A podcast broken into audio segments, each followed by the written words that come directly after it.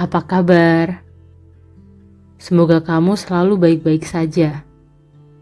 Kamu atau kita? Iya, kita. Karena aku adalah kamu dan kamu adalah aku.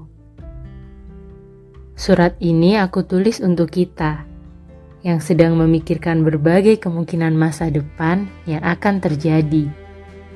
Kemungkinan kejadian yang berakhir menjadi ketakutan. Tenang saja, kita di sini baik-baik saja dan menjadi lebih kuat. Semua tentu saja karena kamu tidak menyerah waktu itu.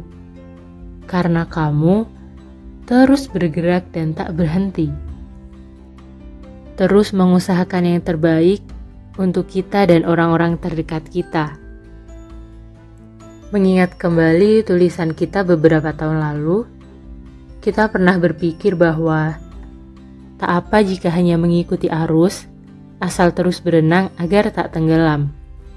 Karena hidup tidak harus selalu diisi dengan perubahan-perubahan besar.